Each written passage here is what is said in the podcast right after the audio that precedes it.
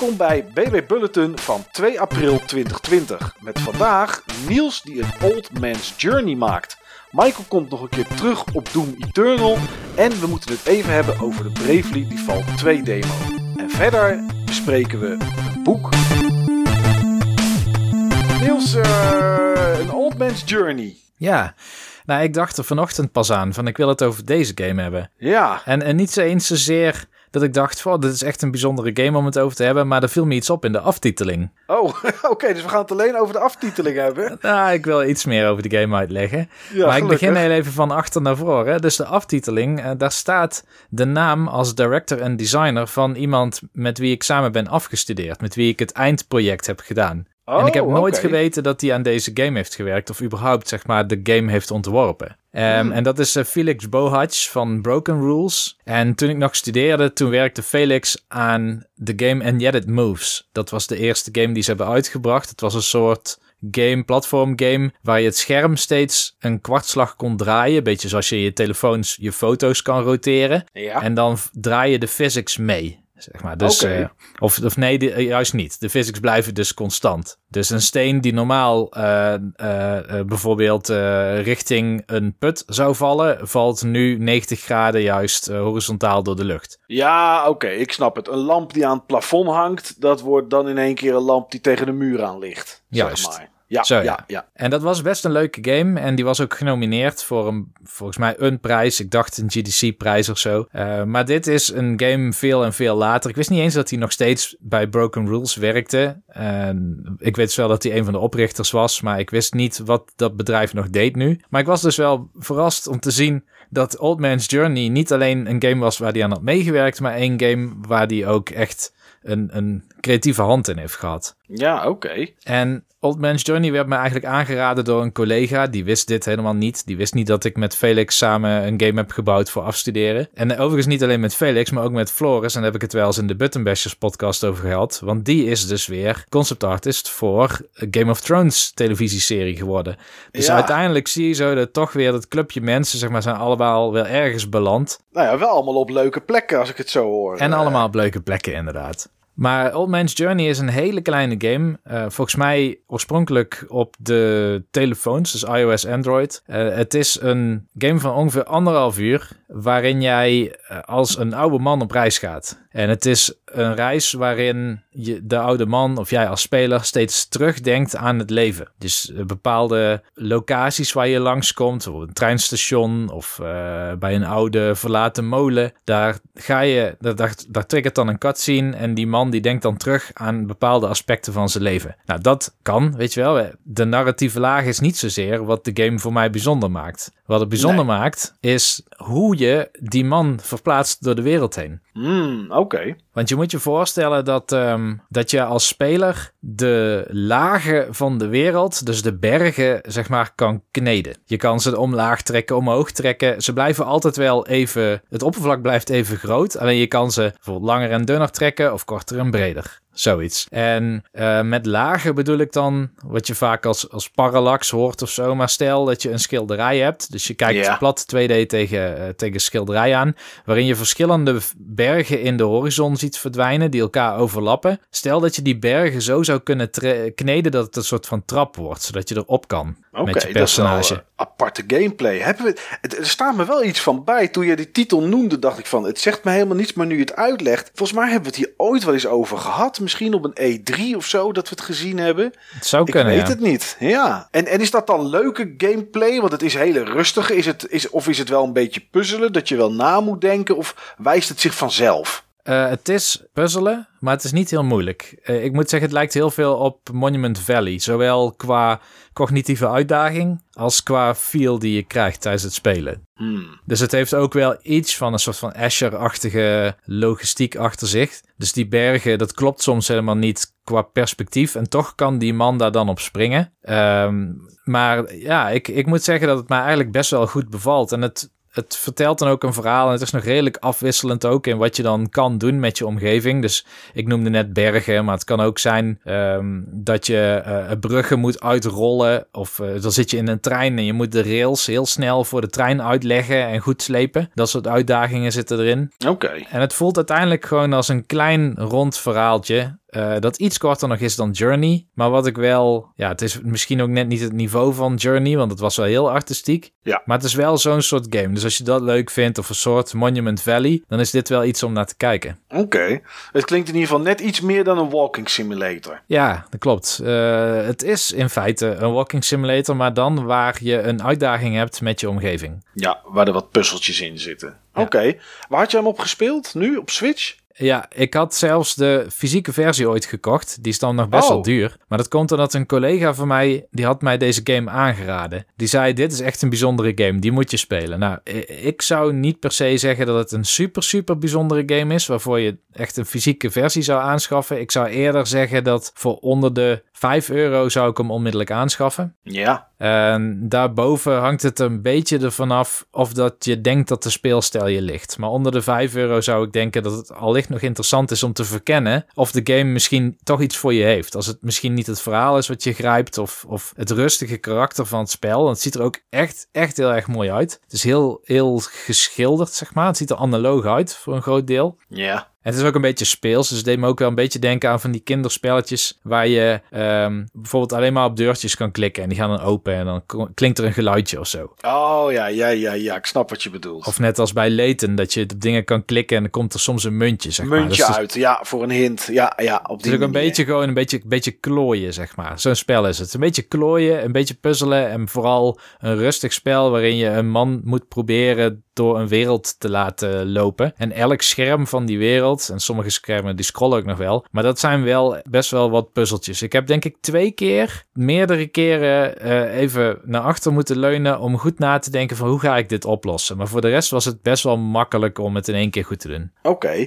En nog eh, tot slot, die fysieke versie, is dat er een die echt in de winkels lag? Of is het zo'n limited run-achtige game? Ehm, ja, dat weet ik eigenlijk niet. Ik heb hem bij redartgames.com besteld. Ik denk dat het de limited run is. Ja, waarschijnlijk door de lengte en dat het een indie is, is die kans wel groot inderdaad, ja. Ja. Ja. Oké, nou ja, wie weet een leuke tip voor als mensen eh, eventjes anderhalf uur eh, of misschien twee uur als ze iets langer over de puzzeltjes doen eh, te ontspannen. Is dat misschien wel een mooie tip. Ja, maar jij bent verder gegaan met Doom. Ja, en dat. poeh, ik weet eigenlijk niet zo goed waar ik moet beginnen. Ik ben verder gegaan met Doom. In de vorige, vorige week vertelde ik dat ik eh, level 1 had uitgespeeld. Dat ik in level 2 zat. Toen zei ik nog, ja, klinkt, dat klinkt niet heel veel. Maar de levels zijn een stuk langer dan in Doom 2016.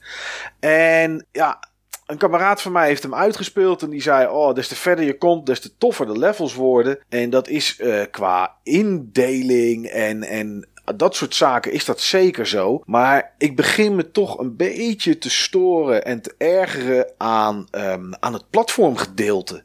En dat vind ik best wel jammer. Want ehm, het is. Ja. Ik zei het van de week tegen jou nog, Niels. Ik zeg, ja, jij bent er nog niet aan begonnen natuurlijk. Ik weet niet eens of je hem eigenlijk al gekocht had, eh Doom Eternal. Had jij, had jij hem al gekocht? Nee, nog niet. Nee.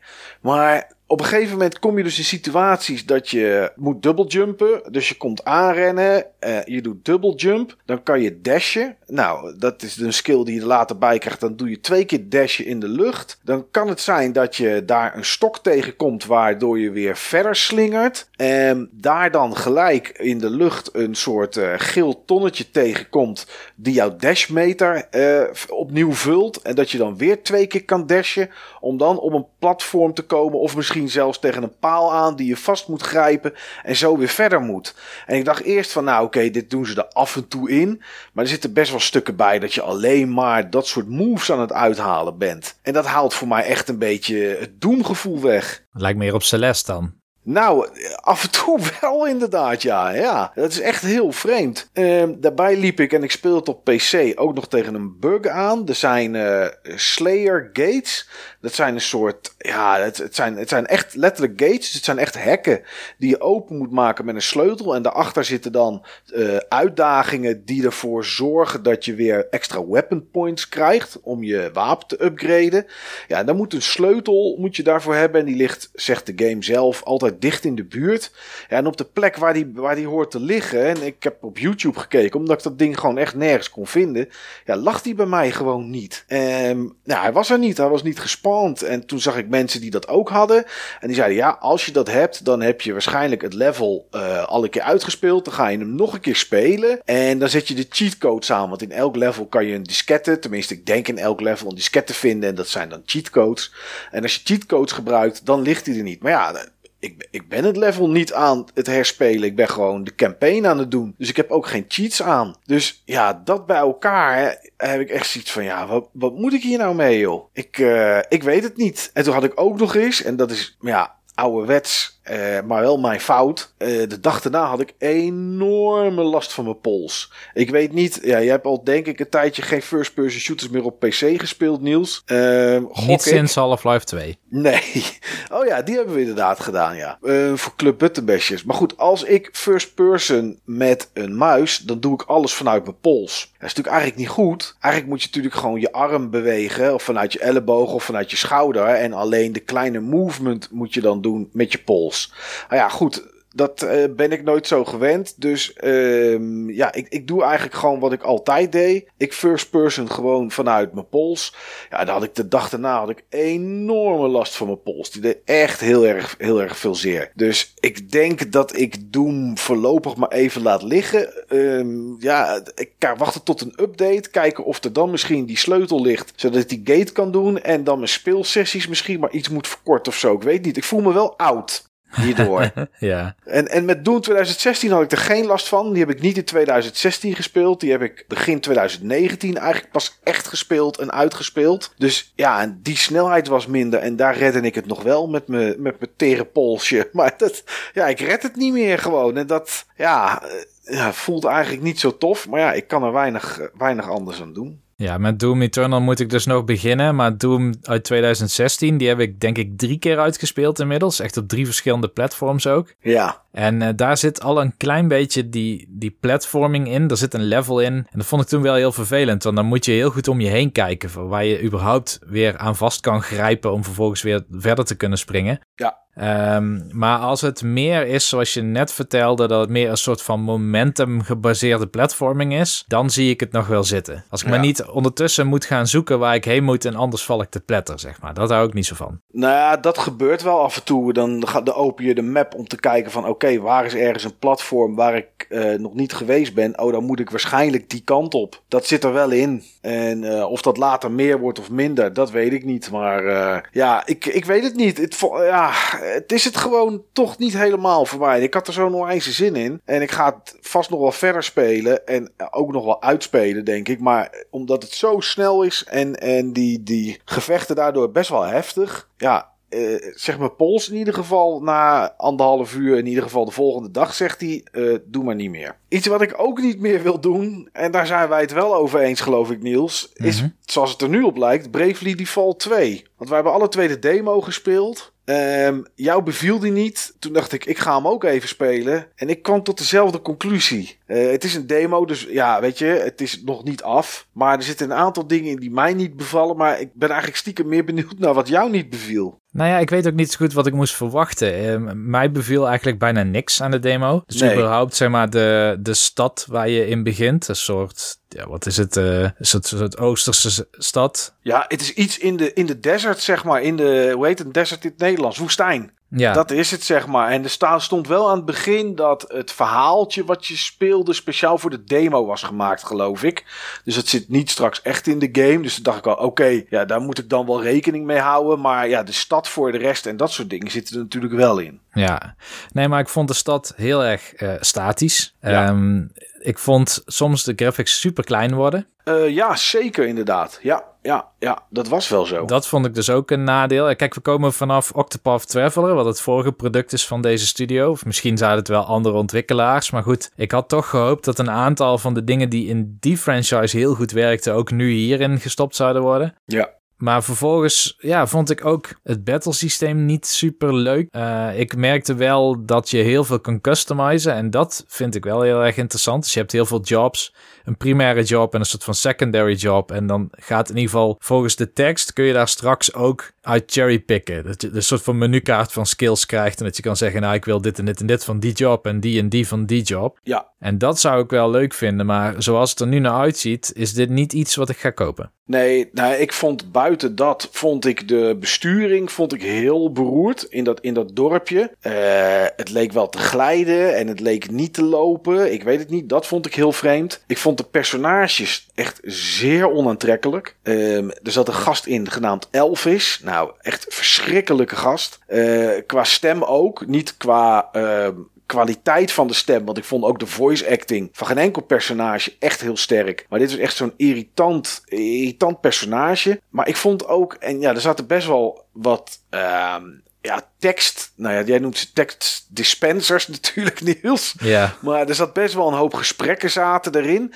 En die personages, ook hoe ze eruit zagen en zo. En ik weet je dat je daar misschien niet door moet laten leiden. Maar als het dan dat het enige was, dan was het misschien nog te doen. Maar ik vond het er ook niet aantrekkelijk uitzien. Ik vond ze er irritant bij. Ik weet het niet. En toen ik in het battle systeem kwam, dacht ik, nou ja, oké, dit is. Ik vond het niet heel vernieuwend of inspirerend of zo. Het was ja, dat Bravely en default systeem. Nou ja, goed, daar gaat het nu niet over over hebben. Maar ja, oké, dat is dan wel aardig. Maar ik dacht, ja, als dit nou het enige is. Dus ik heb hem eigenlijk na twee gevechten heb ik hem uitgezet. En toen dacht ik van, nee, hier zit helemaal niets aantrekkelijks voor mij in. Niels, normaal gesproken zouden we hier een aantal dingen van het nieuws bespreken. Maar ja, er is niet zo heel veel in deze, in deze coronatijd. Ik heb een vijf of zes kleine dingetjes die me opvielen in het nieuws. Uh, volgens mij hoeven we daar niet zo heel lang over te hebben. Uh, maar goed, ik vond het toch wel leuk omdat dit een wekelijkse podcast is voor de mensen om toch eventjes even iets te noemen. Uh, net zoals heel veel mensen uh, houdt ook Bethesda dit jaar geen digitale showcase. Normaal hebben ze altijd een uh, persconferentie tijdens de E3. Maar die gaat natuurlijk door alle coronaperikelen niet door. En Bethesda heeft aangegeven geen digitale showcase te houden. Microsoft en Sony zeggen dat corona wel invloed heeft. Maar dat ze geen last hebben van de geplande release datums voor de Xbox Series X en de PS5. Veel Spencer die vertelde in een interview dat ze een soort van webcams of camera's hebben hangen in de fabrieken waar hun producten worden gemaakt. En dat ze zien dat daar zo de lopende banden langzaam allemaal weer op gang komen. Dus uh, dat zou allemaal op schema moeten liggen. Ubisoft die geeft Rayman Legends gratis weg op uh, PC uh, in Uplay. Dus voor de mensen die thuis zitten en even niet weten wat ze moeten spelen. Niels is niet zo fan van Rayman Legends, weet ik. Dat gaat hij nu ook zeggen. Oh, dat heeft hij al gedaan. Dat het klopt. Maar die heeft al gezegd nee. Uh, ik vind het een geweldige game. Dus nou ja, goed. Mocht je ervan houden, hij is in ieder geval gratis. Uh, door de coronaperikelen is Wasteland 3 uitgesteld naar 28 augustus. Minecraft Dungeons komt op 26 mei uit voor de PC en consoles. En Nintendo heeft aangegeven dat ze een aantal Super Mario games van vroeger opnieuw gaan uitbrengen. Omdat uh, Super Mario 35 jaar bestaat. Het is nog niet bevestigd welke games, maar het gerucht is dat het Super Mario 64, Super Mario Sunshine en Super Mario Galaxy zouden zijn. Niels, zijn dat de titels die jij dan zou hopen? Of heb je zoiets van, nou nee, dit hoeft voor mij echt niet. En voor mij is het nieuw dat Nintendo dit had bevestigd. Volgens mij was het een gerucht dat Nintendo hieraan zou werken voor dit jaar. Oh, echt waar ja. Zoals ik het gelezen had, was dat het zou gaan komen. Oké, okay, dan laten we dan eh, mijn excuses bestempelen naar gerucht. We hebben nog niks op Nintendo inderdaad zien staan of op hun website of zo. Nee, nee. Dus dat en... klopt. Um, nou ja, sowieso had ik dit deze week het nieuws niet goed bij kunnen houden vanwege drukte. Maar laat ik het zo stellen, als het een soort van Mario All-Stars 3D wordt, wat ik dan hoop, dan Oh, is het natuurlijk wel leuk. Want dan krijg je gewoon één kaartje en daar staan dan die games allemaal op. En ik verwacht ook geen soort van remakes. Ik verwacht gewoon puur ze draaien nu uh, op een native resolution 60 frame per seconde en dat was het. Ja. Dat, dat is wat ik dan verwacht. Als ze iets zouden remaken, laat het dan Mario 64 zijn. Ik vind dat echt een tijdloze game.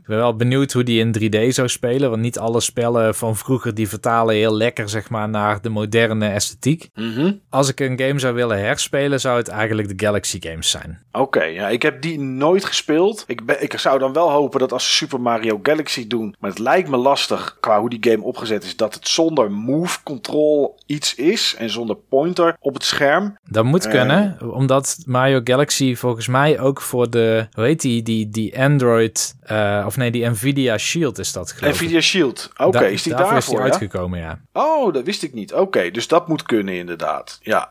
Nou ja, Super Mario 64 zou ik leuk vinden omdat ik nooit een Nintendo 64 heb gehad. De game wel gekocht heb toen voor de 3DS, maar ik het nooit echt heb gespeeld. Super Mario Sunshine heb ik op de Cube wel redelijk wat gespeeld. Die vond ik echt wel leuk, dus dat zou ik eigenlijk wel weer op willen pakken. Ja, Super Mario Galaxy weet ik ook niet, want dat heb ik natuurlijk eh, niet gespeeld zoals net eh, gezegd. Maar als het deze drie zouden zijn, dan zou ik er niet rouwig om zijn in ieder geval. Eh, in de intro zei ik het al, Niels. We gaan vandaag een boek. Nou, boek is groot woord. Een boekje bespreken. Eh, ja, voor de rest is er weinig nieuws. Ehm, en dit is iets wat wij eh, op onze mat hebben gekregen. Eh, we hebben al een keer eerder een boekje besproken van deze, van deze man. Het is Tom Lenting. En Tom Lenting heeft eerder een boek geschreven. De gamegeschiedenis van Nederland. Daar hebben we het in de Buttonbashers podcast over, over gehad.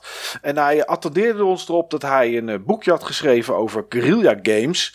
Eh, de kleine geschiedenis van de grootste gameontwikkelaar uit Nederland. Dat is wat er op de voorkant staat. Als je het kan lezen, want het is namelijk een donkerpaarse voorkant waar met zwart dan wat letters uitgehaald zijn, zeg maar. Dus dat was het eerste dat ik dacht, ik kan niet eens lezen wat er staat. Het is een klein boekje, het is een beetje pocketformaat. Het nou ja, is volgens mij een slordige 75 pagina's lang. En het gaat over ja, hoe guerrilla games geworden is wat het is geworden. Ja, jij hebt er gewerkt natuurlijk, Niels. Mhm. En dus voordat we iets gaan, gaan bespreken over het boekje zelf. Klopt, eh, heb jij daar ooit de geschiedenis van het bedrijf gehoord, zeg maar? Vond je dat terug in dit boekje? Of, Ja. of, of was dat nooit zo heel heftig toen je daar werkte... dat je de hele geschiedenis van het bedrijf ook opgelepeld kreeg, zeg maar? Eh, dat ook.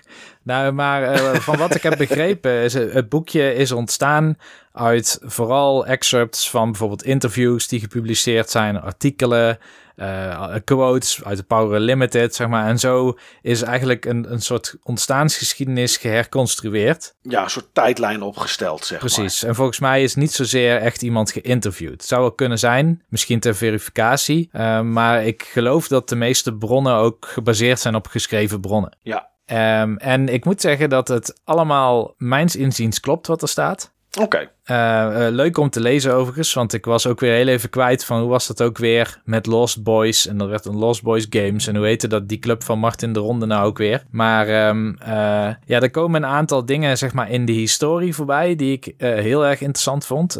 Wederom de titel Core wordt genoemd. Ja, En Klopt. Dat is ook een game waar geen screenshot bij staat in het boekje. Nee, dat klopt inderdaad. In het midden staan screenshots van eigenlijk alle games die genoemd worden, behalve Core inderdaad. Ja, want Core heeft bijna niemand gezien, maar ik wel. Dus ik kan wel beschrijven hoe die game eruit zag. Jij hebt het ooit wel gezien. Eh, Was, was het al geannuleerd in de tijd dat jij er zat? Nee, nee, toen was het nog bezig. Nou ja, toen was het wel geannuleerd. Nee, sorry, ik bedoel ja, toen was het al geannuleerd. Nee, ik heb de game daarvoor gezien. Oké, oh, oké. Eh, Ehm. Wil je er iets over kwijt? Mag je er iets over kwijt? Dat weet ik natuurlijk helemaal niet. Ik, eh, dat weet ik ook niet, maar het is wel heel lang geleden. De game is gecanceld. Eh, niemand heeft een screenshot. Ik denk dat wat het boekje beschrijft over wat voor game het zou gaan worden, dan weet ik niet of dat ik dat herken. Nee. Eh, mijn indruk toen ik de game zag was, hey, dit lijkt op Quake 2. En dan een beetje sci-fi. Hmm. En wel, eh, ja, third person eh, wordt genoemd in het boekje, zeg maar. Ik, ik weet niet welke cameravoering gebruikt zou worden. Nee. Ik eh, kan, kan wel herinneren dat je inderdaad een karakter in third person zag. Alleen die zag ik van de voorkant. Dus ik wist niet zo zeker of dat je die dan bestuurde of niet. Maar, eh, maar dat, is, dat is wel heel erg leuk. Ik vond het ook leuk om te lezen, zeg maar, waar eh, bijvoorbeeld mensen als Michiel van der Leeuw vandaan kwamen. Eh, Michiel van der Leeuw is nu technical director, is al best wel lang technical. Nee, nu zelfs is hij meer dan technical director. Sinds het vertrek van Herman Hulst bij Guerrilla Ja. Games. Maar eh, die heeft natuurlijk eh, ook meegewerkt aan Jazz Jack Rabbit 2. Ja. En een hele rits aan Game Boy games zijn er nog langsgekomen. Ja, ik vond het best wel grappig om te lezen dat er ehm, eh, best wel een hoop games zijn. En, en een aantal die ik ook gewoon heb. Uh, waarvan dat toch dus uit die hoek komt, zeg maar. Of van of inderdaad dat het van, van Lost Boys afkwam. Of uh, van Orange Games. Of, of wat dan ook. Uh, zoals inderdaad Dodgem Arena bijvoorbeeld voor de PlayStation 1. En die Tiny, Toon, Tiny Toons game op de Game Boy Color. En ik wist helemaal niet dat dat ook gewoon zeg maar hier vandaan kwam. Nee. Dat vond ik wel leuk om te lezen. Ja, en uh, wat ik ook interessant vond om te lezen. En dat was niet iets wat ik heel bewust met me mee had genomen. Maar wat wel klopt als ik het zo lees hoe Tom het schrijft. Is dat steeds hergebruiken van een codebase ja. of een engine of überhaupt zeg maar een gameplay mode. En dat zie je inderdaad ook nog in de ontwikkeling vanuit Shell Shock NAM, uh, Killzone 1, Killzone 2 Liberation, Killzone 2, Killzone 3. Er, vaak waren er meerdere projecten tegelijk aan de gang. En wanneer het ene project dan af was, dan ging er weer een deel van het team weer naar het andere project. Bijvoorbeeld Shell Shock NAM, een groot gedeelte, ging daarna naar Killzone 2 of Killzone Liberation voor de PlayStation Portable. Ja. En, en dat project moest relatief snel gebeuren. Dus er werden dan nieuwe tools ontwikkeld en nieuwe manieren, structuren van werken. En die werden daarna dus weer toegepast op Killzone, die daarna pas uitkwam. Of Killzone 2 was dat 2, trouwens. Ja, ja. Die kwam daarna pas uit. En uh, ja, tijdens Killzone 2 werd natuurlijk ook alweer gewerkt aan het volgende. Dus dat is wel interessant om te zien hoe inderdaad zeg maar, best wel oude in ieder geval processen. Ik weet niet zozeer code. Zeg maar, Michiel van der Leeuw wordt wel gequote in dat hij zegt in 2019 dat er waarschijnlijk nog code in Horizon Zero Dawn zit ja. die misschien wel uit Just Like Rabbit of zo komt. Ja, nou, uit de eerste Killzone volgens mij had hij het over. Dat, oh, daar, ja. nog, uh, dat daar misschien nog code van in zat inderdaad, ja. Ik kan het mij voorstellen, maar dat is dan niet in een iets super essentieels, zeg maar. Dat is dan waarschijnlijk uh, wiskundige berekeningen voor de camera of zo, zoiets. Ja, precies. Nee, het is, het is echt een leuk boekje, moet ik zeggen. Het is niet, het is niet dik. Ik denk, uh, als je het in één keer uitleest, dat je misschien, nou, met een twee uurtjes, dat je er, uh, dat je er doorheen bent. Uh, maar het is, ik vond het een heel stuk prettiger lezen, voor mij in ieder geval, dan de gamegeschiedenis van Nederland, dan het vorige boek. Ja. Uh, het is echt een verhaal in dit geval. En, en het vorige, ja, het boek dat bestond, was een beetje academisch opgezet, hebben we het toen over gehad. En dat, dat is dit absoluut niet. En het is leuk om te zien dat namen die je misschien wel kent. Nou ja, Herman Hulst kent bijna iedereen wel. Die een beetje wat van games inmiddels afweet. Want hè, die is natuurlijk uh, behoorlijk gestegen. En, en is nu gewoon onderdeel van Sony. En daar, uh, daar de grote aanvoerder van alle, alle studio's. Uh, dus het is, dat is wel leuk om daar dan wat achtergrond van te krijgen. Om te zien waar hij begonnen is. Zodat hij bijvoorbeeld wat in het boekje staat. En dat wist ik niet. Dat hij ooit bij Ubisoft zeg maar stage heeft gelopen. Ja, dat is toch grappig. Dat Wist hij daar, ook niet, uh, nee. nee. Nee, dat hij daar uh, begonnen is. En, en, en Arjan, dat hij nu terug is bij, uh, bij Epic. Dat had ik ooit wel eens ergens gelezen. Maar ja, dat was niet echt blijven hangen. En dat, dat doet het nu dan toch wel weer. Dat ik vond is, het wat dat betreft ook wel leuk om die competitiviteit van Arjan terug te lezen. Ja. Dus Arjan Brousset is inderdaad wel eens gequote, uh, onder andere in Power Limited, over ja, dat hij bijvoorbeeld uh, uh, Sonic heel cool vindt en Mario vindt hij dan helemaal niks. En Ja. dat, dat, die, dat die heel erg goed is. En dat zit inderdaad, denk ik, al die roots in eh, die, die, die demo-scene beginselen van hem, zeg maar. Toen die Vector Demo heette, dat geloof ik had gemaakt. Klopt, die ja. Maar als je Ja. hem persoonlijk spreekt, dan is dat weer helemaal niet, zeg maar. Dan is hij eigenlijk een heel oprecht iemand die heel veel passie heeft voor games en game development. En dan kan hij best, ehm, nou, niet helemaal altruïstisch, zeg maar, in klinken, maar hij heeft ook heel veel waardering voor skills van anderen. Dan gaat het echt niet alleen maar over de grote Arjan Brousset. Nee, en hoe goed die is. Nee, dat snap ik ook wel. Maar het was natuurlijk, de demo scene hebben wij natuurlijk ook een tijdje in rondgelopen. En daar was natuurlijk wel, ja, elkaar echt de loef afsteken. Dat was wat daar gebeurde. En als iemand, eh, weet ik veel, zes stuiterende ballen op het beeld had en de volgende maakte er zeven.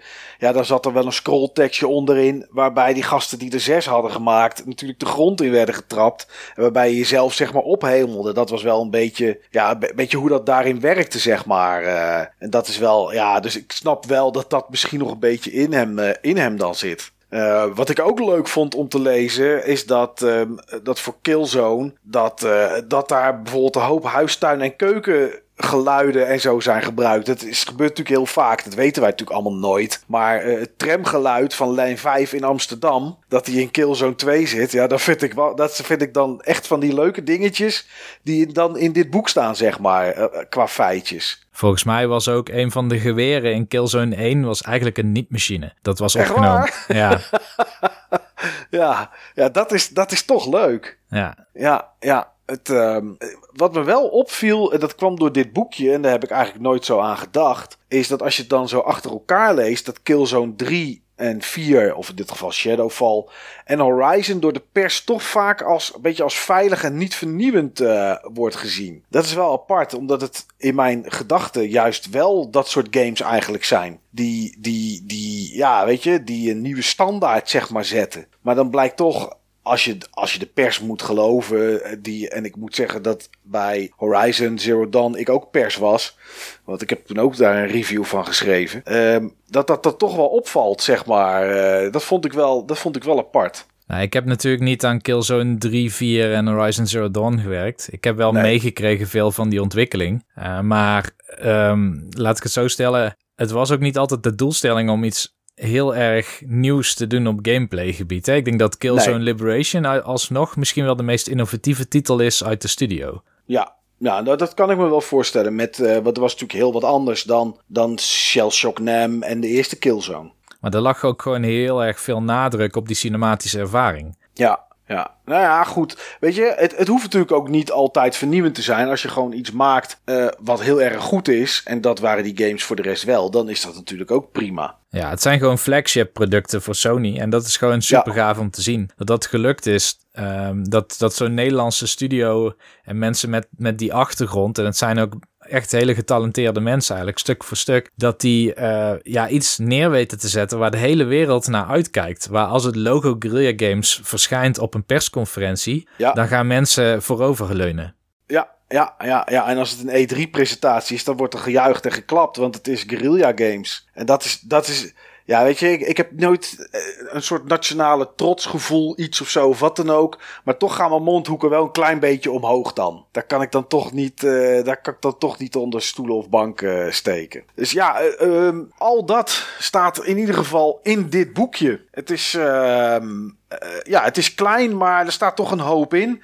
Uh, vlot geschreven en uh, ja, lekker ook om te lezen. Ik had er geen moment dat ik, dat ik dacht van, oh, hier moet ik me echt even doorheen bijten of worstelen. Dat uh, gaat eigenlijk gaat dat best wel goed. Dus als je wil weten um, hoe het begon, hoe Guerrilla Games ooit geworden is wat het nu is, met alle bedrijfjes en, en demo-scene dingetjes die daarvoor zaten, dan hebben wij twee boekjes die jij gelezen hebt, Niels, en die ik gelezen heb. En die kunnen we weggeven aan, aan de luisteraars. Dat hebben we met de vorige ook gedaan, dus dat, uh, dat gaan we nu weer doen. Uh, ja, mocht je dit boekje willen hebben, een stukje Nederlandse gamegeschiedenis zeg maar, van het, uh, nou ja, het, het grootste gamebedrijf dat we hebben. Dan uh, ja, reageer op het Buttonbashers forum. Reageer onder Soundcloud. Stuur een mailtje naar podcastapenstraatje button-bashers.nl En uh, waar je ook inzendingen doet, is allemaal prima. Wij zullen de twee mensen uitkiezen en daar sturen we ons boekje naartoe. Als je een voorkeur hebt, in die van mij zit ergens een hagelslagje die ertussen geplet is. Uh, nou ja, als je die niet erbij wil, dan krijg je het exemplaar van jou, Niels. Ja. En anders dan, uh, dan krijg je het exemplaar van mij als je gek bent van hagelslag. Het is wel puur, overigens. Nou goed, dat was hem, Niels. Het, we zijn er doorheen voor deze week. Gaat altijd snel, hè? Het gaat heel snel, inderdaad. En alsnog, ja, alsnog zijn we eigenlijk alweer over het half uur heen. Dus ja, dat, wat dat betreft uh, lukt het ons net niet om binnen een half uur te blijven. Maar het, uh, het format is, dat is wel in, in shape gebleven. Kort en, en krachtig. Goed, ja, volgende week dan zijn we er weer. Hopelijk is er dan misschien iets meer aan spannend nieuws. misschien hebben we dan wel andere games gespeeld. Ik hoop heel stiekem, Niels, want ik kreeg vandaag een e-mailtje van bol.com dat mijn Final Fantasy 7 dit weekend al op de mat ligt in plaats van volgende week. Oké, okay, interessant. Ja, vanwege ja. de release, uh, release datum die opgeschoven is. Dus ja, met een beetje geluk kan ik daar volgende week iets over vertellen. Maar goed, dat, uh, dat zien we volgende week wel. Bedankt voor het luisteren en tot de volgende Baby Bulletin.